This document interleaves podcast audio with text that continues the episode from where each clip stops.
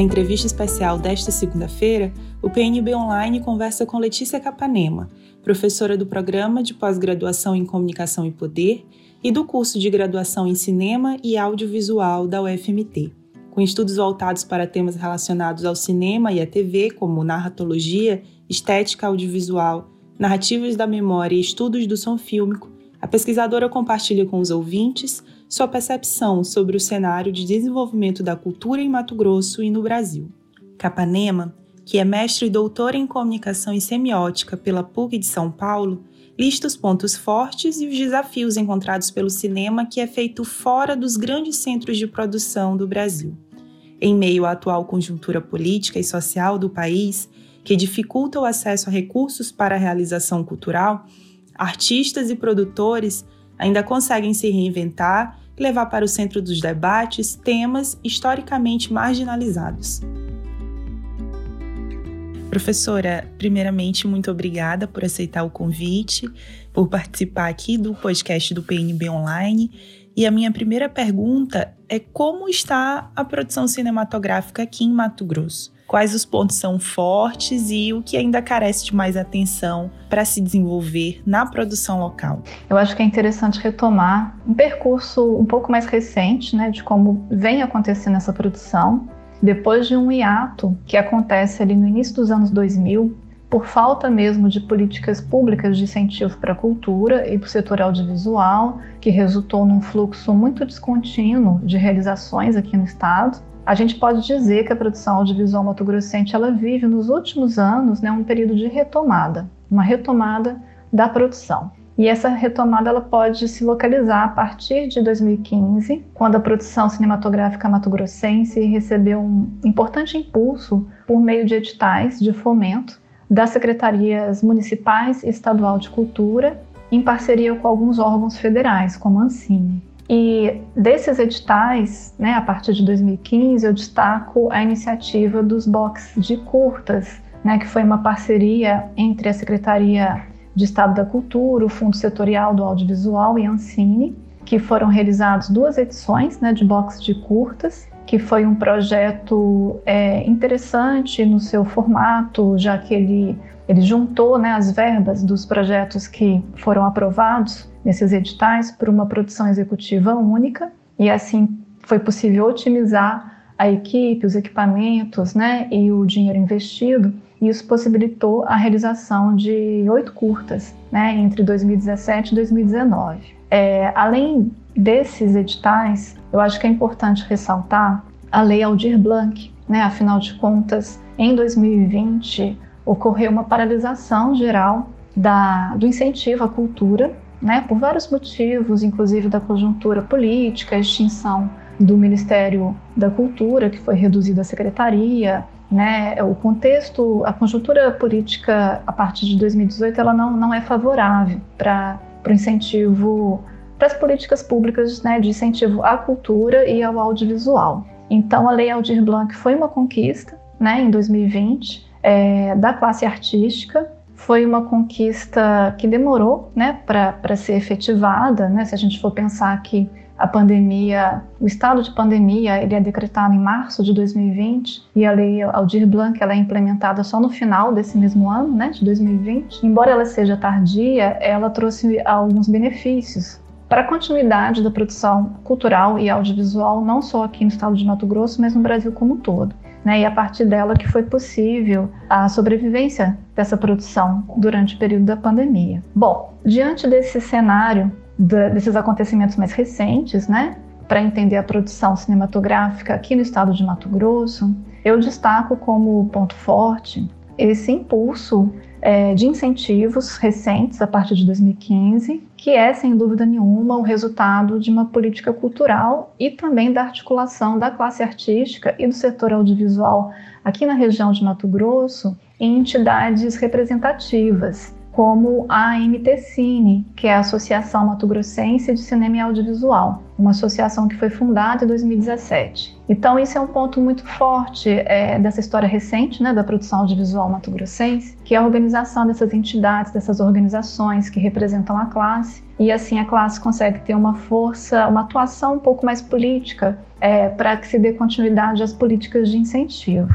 Eu destaco também como ponto forte né, alguns acontecimentos no campo da formação, como a criação do curso de cinema e audiovisual dentro da Universidade Federal de Mato Grosso, em 2018, outras iniciativas de capacitação profissional, às vezes é, implementadas por outras instituições, como a rede, a rede SESC, Senai, são coisas bem importantes também, né, para formar profissionais aqui no estado de Mato Grosso. E destaco também os festivais os nossos festivais de cinema e audiovisual, que são espaços, né, e momentos para se articular politicamente também, né, a classe, para ela se reunir e discutir questões importantes dessa representação, para criar a formação de públicos para o cinema mato-grossense, valorizar a produção local, é, criar um, um diálogo né, da produção local com de outras regiões, com de outros países da América Latina. Então, nesse sentido, os festivais eles têm uma atuação extremamente importante e, e é muito relevante que eles tenham continuidade. Nessa história dos festivais, eu destaco o Cinemato, que é o Festival de Cinema e Vídeo de Cuiabá, né, que nasce na década de 90, no início da década de 90, por iniciativa do Luiz Borges, né, um pesquisador, realizador e curador aqui de Mato Grosso. É, esse festival ele fica seis anos paralisado por falta de incentivo e ele retoma, ele retoma as suas atividades. Né, o festival volta em 2021. Né, a gente acabou de ter o festival Cinemato, Festival de Cinema e Vídeo de Cuiabá e por meio do edital da Lei Aldir Blanc. Então, esse edital da Lei Aldir Blanc, que aconteceu no final de 2020, a gente está colhendo os frutos desse edital, tanto no campo da produção, quanto dos festivais e de outras iniciativas né, relacionadas ao setor audiovisual, agora no início de 2021. É, então, além do Cinemato, a gente tem outros festivais importantes para a região, como o Festival Tudo Sobre Mulheres, que já vai para a sua oitava edição, a Mauau, que é a Mostra de Audiovisual Universitário Independente da América Latina, que já vai para a sua vigésima edição, sem interrupção, né? A Mauau é uma sobrevivente, né? Dos festivais locais. A gente também tem a Mostra de Cinema Negro, que realizou sua última é, edição, que foi a quinta, né? Quinta edição em 2020. Ah, o Cine Caos também, que é uma mostra bem interessante, que também foi realizado esse ano por, pela Lei Aldir Blanc. E, enfim, são festivais que já têm história aqui na, na região e são extremamente importantes né, para várias questões, inclusive para uma articulação dos, uh, dos profissionais, dos realizadores e realizadoras, pesquisadores e pesquisadoras né, interessados em discutir as questões do cinema e audiovisual aqui em Mato Grosso. Além disso, eu destaco também os coletivos de produção, como o Quariterê, que é o coletivo de audiovisual negro, os cineclubes e salas não, de exibição não comerciais. A gente tem aqui um, um dos mais antigos cineclubes do Brasil, que é o, o Cochiponés, dentro da Universidade Federal. A gente tem espaços como o Cine Teatro, o Cine Sesc e também uma articulação muito importante que é a rede de cineclubes de Mato Grosso, a REC-MT né, que consegue, através da rede, fortalecer os, as iniciativas cineclubistas do Estado. Sobre uh, o que, que, carece, né, o que, que falta aqui na, na, na produção, no, no, cenário do cinema mato-grossense, né, quais são as nossas fragilidades aqui. É, eu acho que, que é ainda frágil né, essa continuidade das políticas públicas, uh, embora a gente tenha esteja vivendo um período de retomada de produção, é algo ainda que, que não se tem garantias, né? É preciso uma luta constante para que se garanta a continuidade desses incentivos, dessas políticas públicas, esses editais, né? Para que realmente a gente consiga ter uma produção contínua. E, e também o fortalecimento ainda maior das associações e representações do setor para que se atue politicamente né, e garanta a continuidade dessa, dessa produção. Então, é, eu acho que, que, essas carências não, não são exatamente carências, são coisas que já estão construídas, mas que necessitam serem fortalecidas e continuadas né, aqui na, no setor. O que você destacaria, professora, como novos debates no campo do estudo de audiovisual e cinema atualmente? Nesse campo de estudos né, de cinema e audiovisual, eu acho que tem algumas questões que ganharam força e propulsão no debate acadêmico e também dentro da entre os profissionais na área, né, de, de realização. Eu acho que tem uma questão que é incontornável, que é pensar o cinema e audiovisual num contexto de conjuntura política, né, que mudou bastante, principalmente a partir da eleição de 2018, esse contexto de extinção da, do Ministério da Cultura, de um, um clima de perseguição né, a artistas, é, de desvalorização né, das políticas públicas voltadas à cultura, a, a extinção de editais, né, a, a ideia de, de, que tem acontecido, por exemplo, de segurar recursos já aprovados, né, que não foram liberados. Toda essa conjuntura né, faz pensar e trazer, retomar às vezes questões que estavam talvez mais não estavam tão em primeiro plano, né, relacionados a questões políticas mesmo, né, das políticas públicas, como lidar com um contexto tão desfavorável para a continuidade da produção cinematográfica e audiovisual no Brasil, nesse contexto é, de conjuntura política tão desfavorável à cultura, às políticas públicas voltadas à cultura. Então, eu acho que, que esse é um debate que vem ganhando força não é só uma crise sanitária que afeta a cultura, né? A gente também tem uma crise política, né? E as duas juntas se potencializam. E, e eu acho que é um tema importante dos debates hoje em dia é, no campo do audiovisual. E eu acho que tem outras coisas importantes também, talvez relacionadas com essa conjuntura, mas é uma diversidade de abordagens do, de estudos né, sobre o cinema e audiovisual, uma busca por entender uh, ou abordar o cinema de uma maneira mais diversificada possível, né? Uma diversidade de vozes, de subjetividades, tratar o cinema e audiovisual uh, enfrentando mais de frente né, as questões de raça, de gênero, de classe social, tanto na construção das obras, né, a construção estética, narrativa, temática dessas obras, quanto também nos bastidores, né? Quem, quem faz, quem são as pessoas, os sujeitos e sujeitas que realizam obras audiovisuais no Brasil, né? Então, essa, essa abordagem interessada nessas questões, eu acho que também é um debate importante hoje em dia nos estudos do, do audiovisual, que vai englobar, às vezes, recortes mais específicos, como, por exemplo, compreender ou resgatar uma história e compreender isso no presente, né, da, da, do cinema realizado por mulheres, o cinema queer, o cinema negro, o cinema indígena, a produção audiovisual operária, por exemplo, universitária, experimental.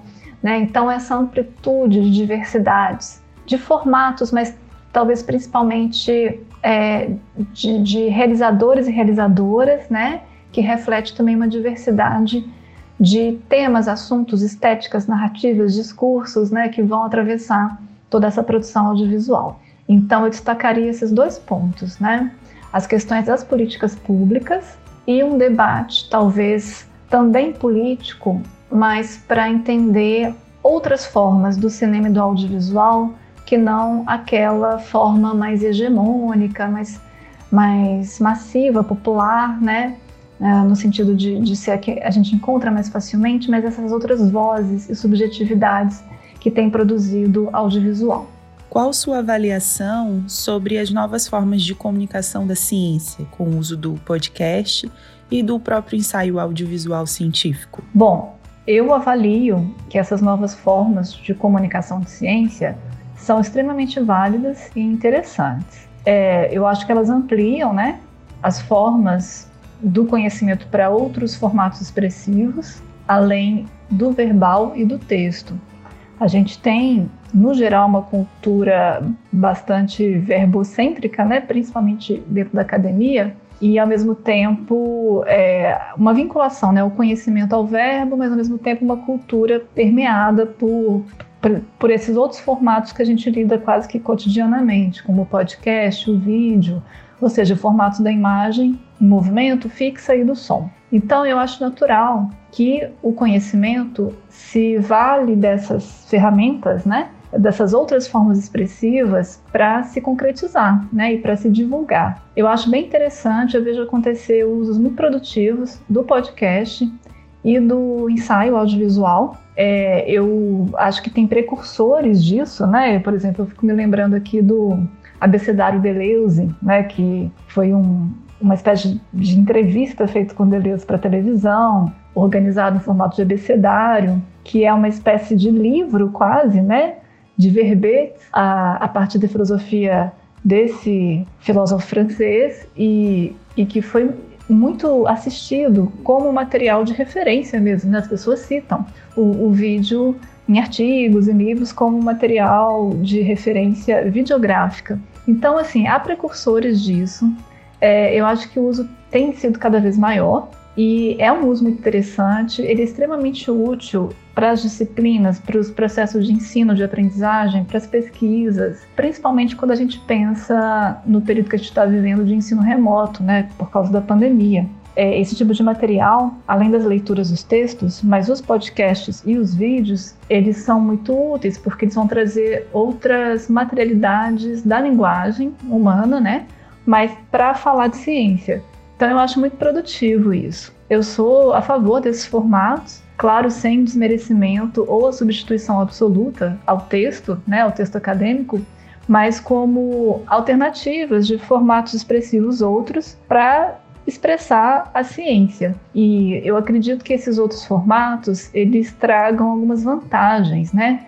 Por exemplo, eu sou pesquisadora do campo audiovisual. É sempre um problema para quem pesquisa imagem e movimento, quando a gente vai escrever um artigo, a gente vai citar por exemplo, uma cena, um plano, e a gente tem vontade né, de incluir o vídeo ali no corpo do texto. Isso é possível de fazer, mas não é uma prática muito comum, né? E a ideia, eu acho que futuramente é que isso se torne cada vez mais comum, a gente ter uma espécie de texto acadêmico que é mais cada vez mais multimediático, que além da linguagem verbal, a gente tem ali é, constituindo aquele, aquele texto, né, aquele conteúdo científico, a, a, o vídeo, o som. Para quem estuda som também é uma coisa muito importante, né? A gente fica muito no plano da descrição verbal, mas o que seria mais interessante é que o leitor tivesse acesso àquilo que a gente está mencionando, descrevendo, é, diretamente, assistindo a cena, escutando o som que a gente está querendo descrever e analisar. Então, assim, eu acho que para o nosso campo de comunicação, a, além de ser útil para todos os campos do conhecimento, para o campo de comunicação é muito interessante. Os formatos de comunicação da ciência que use o som e a imagem em movimento. Quais são hoje os principais projetos que você desenvolve? Hoje eu desenvolvo um projeto de pesquisa que se chama Narrativas da Memória no Audiovisual, Lembrança, Esquecimento e Legibilidade Histórica. Esse projeto ele foi iniciado no ano passado ele é um projeto que tenha dentro dele, além de mim que coordeno, né, eu tenho os alunos de graduação, de iniciação científica e alunos de mestrado, e o diálogo com outros colegas pesquisadores interessados nesse mesmo tema. Mas é um projeto que atua em dois eixos. Um dos eixos é pensar é, o audiovisual como um suporte para a memória, né? Como que o audiovisual é uma forma expressiva capaz de construir narrativas históricas e memorialísticas, né? Como é que se que a memória e, a, e essa memória coletiva chamada de história se vale do audiovisual para contar o passado. Então, aqui nesse primeiro eixo, a gente tem pesquisado filmes, documentários, séries televisivas né, e outros formatos audiovisuais que vão tratar da questão da memória. Nesse sentido, foi feito um estudo, por exemplo, da filmografia de uma cineasta que se chama Lúcia Murat. Esse estudo foi feito por uma aluna do curso de radialismo que defendeu seu TCC né, esse ano e ela fez um estudo sobre a forma da memória né, na filmografia de Lúcia Murat, que é uma cineasta que traz de uma maneira muito marcante o passado e as experiências que ela viveu durante a ditadura militar aqui no Brasil. Né? Então foi feito esse estudo e está sendo desenvolvido um outro estudo ainda sobre memórias da ditadura militar no cinema e audiovisual brasileiros, com análise de outros filmes, né, de outros cineastas. É, há também um estudo sobre as memórias da escravidão dentro do, da produção brasileira, né, de audiovisual. E, enfim, a gente tem trabalhado com acontecimentos marcantes da história do Brasil, traumas, né, históricos, fraturas históricas que têm reverberação no presente, como essas duas, por exemplo, né, a ditadura militar e o período da escravidão. E essa abordagem é feita por meio do cinema né, e do audiovisual, como que a linguagem audiovisual ela participa da construção dessa memória. Bom, esse é o primeiro eixo de atuação. O segundo eixo considera a própria memória do cinema, né? Entende a, a relação entre memória e cinema no sentido de que a história do cinema e do audiovisual constitui também uma espécie de memória. Então, nesse segundo eixo, o objeto de estudo é a própria história, a história do cinema, a história do audiovisual, quais são as forças né, que atravessam a configuração dessa narrativa histórica, do que a gente encontra, por exemplo, nos livros, né, que vai contar a história do cinema e do audiovisual, quais são os cânones e por que esses cânones e o que que esses livros deixam de fora, né? Ah, então, nesse sentido, a gente tem feito algumas pesquisas. A primeira delas foi uma espécie de percurso sobre a história do cinema a partir de uma produção feminina.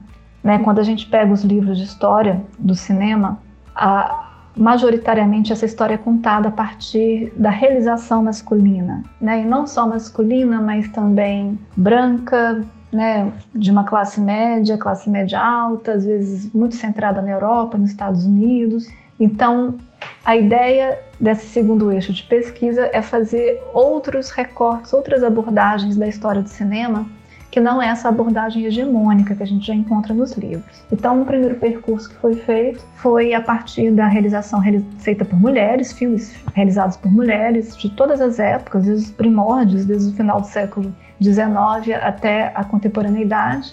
E, e esse, essa pesquisa ela tem gerado alguns frutos, né? No momento, a gente tem um trabalho de iniciação científica, por exemplo, de uma aluna do curso de cinema que se chama Luísa Gratão, que faz uma pesquisa sobre o cinema mato-grossense realizado por mulheres, né? E ela está pesquisando essas cineastas aqui do estado a filmografia delas, a contribuição que essas mulheres têm para a história do cinema mato-grossense, mas também brasileiro. Então, essa é uma das, das dos frutos né, desse, desse, segundo eixo da pesquisa. Há também um aluno de iniciação científica do curso de cinema, que, que é o Paulo Miguel, que é, ele pesquisa o cinema realizado por mulheres durante a década de 70 e 80 no Brasil, que é justamente o período que vai emergir aqui na, na história do cinema brasileiro um gênero conhecido como porno chanchada, né, que tem uma abordagem por vezes, na grande parte das vezes, né, bastante machista, misógina. Né, ele quer entender o que que as mulheres estavam produzindo, né, concomitantemente à emergência desse gênero cinematográfico, que é a porno chanchada. A gente também tem outro aluno de iniciação científica, que é o Diego Cavalcante, que faz uma, pes uma pesquisa sobre a memória LGBT dentro do cinema brasileiro, que é bem interessante também. É, tem uh, um aluno de mestrado, né, que, que, também é realizador aqui em Mato Grosso, que é o Maurício, Maurício Rodrigues Pinto, que também faz uma pesquisa muito importante sobre o cinema negro mato-grossense. Enfim, uh, tem Elisa, aluna também de mestrado, né, que faz uma pesquisa sobre a representação da cultura árabe, né, de personagens femininas vindas da cultura árabe dentro da indústria hollywoodiana por meio da, dos filmes da Disney.